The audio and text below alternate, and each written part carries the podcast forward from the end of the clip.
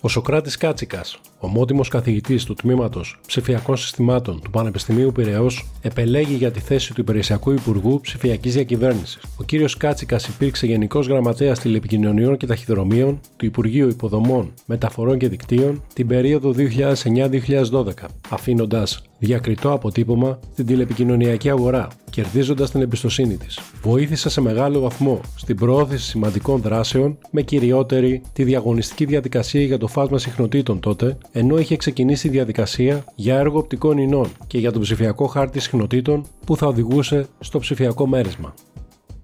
Όπως αναφέρεται σε κοινή ανακοίνωση των Υπουργείων Παιδείας και Θρησκευμάτων και Ψηφιακής Διακυβέρνησης, η πλατφόρμα της Τράπεζας Θεμάτων του ΙΕΠ, που φιλοξενείται στο Εθνικό Δίκτυο Υποδομών Τεχνολογίας και Έρευνας, το ΕΔΙΤΕ, δέχθηκε μεγάλης κλίμακας και διάρκειας κατανεμημένη επίθεση. Στόχος, η παρεμπόδιση της διεξαγωγής των εσωτερικών προαγωγικών και απολυτήριων εξετάσεων Λυκείου. Οι επιθέσεις απομονώθηκαν και οι εξετάσεις διεξήχθησαν κανονικά στη συντριπτική πλειονότητα των σχολείων.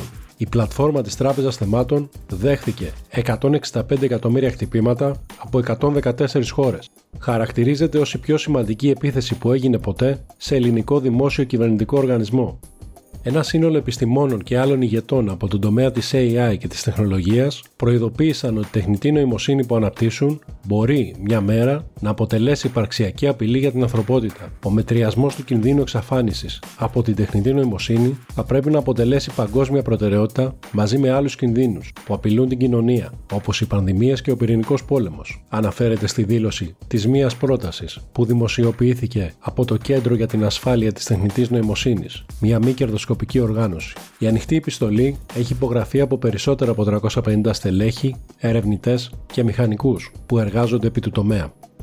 Η πανδημία έδωσε όθηση στην ψηφιοποίηση των ελληνικών επιχειρήσεων. Η Ελλάδα, στη συγκεκριμένη συγκυρία, κινήθηκε πάνω από το μέσο ευρωπαϊκό όρο, χωρίς όμως να καταφέρει να τον φτάσει ως τελικό αποτέλεσμα. Σύμφωνα με την έκθεση με τίτλο Digitalization in Europe 2022-2023, το 2022 περισσότερες από τις μισές επιχειρήσεις της Ευρωπαϊκής Ένωσης, δηλαδή ένα ποσοστό της τάξης του 53%, είχαν λάβει μέτρα για την ενίσχυση της ψηφιακής τους παρουσίας, όπως η προσφορά ηλεκτρονικών υπηρεσιών. Στην Ελλάδα, το ποσοστό αυτό διαμορφώθηκε στο 61%. Εν τούτη στη χώρα μας προηγουμένες ψηφιακές υπηρεσίες χρησιμοποιεί το 60% των επιχειρήσεων, όλων των μεγεθών, εναντί του μέσου όρου των κρατών μελών της ΕΕ που είναι 69%.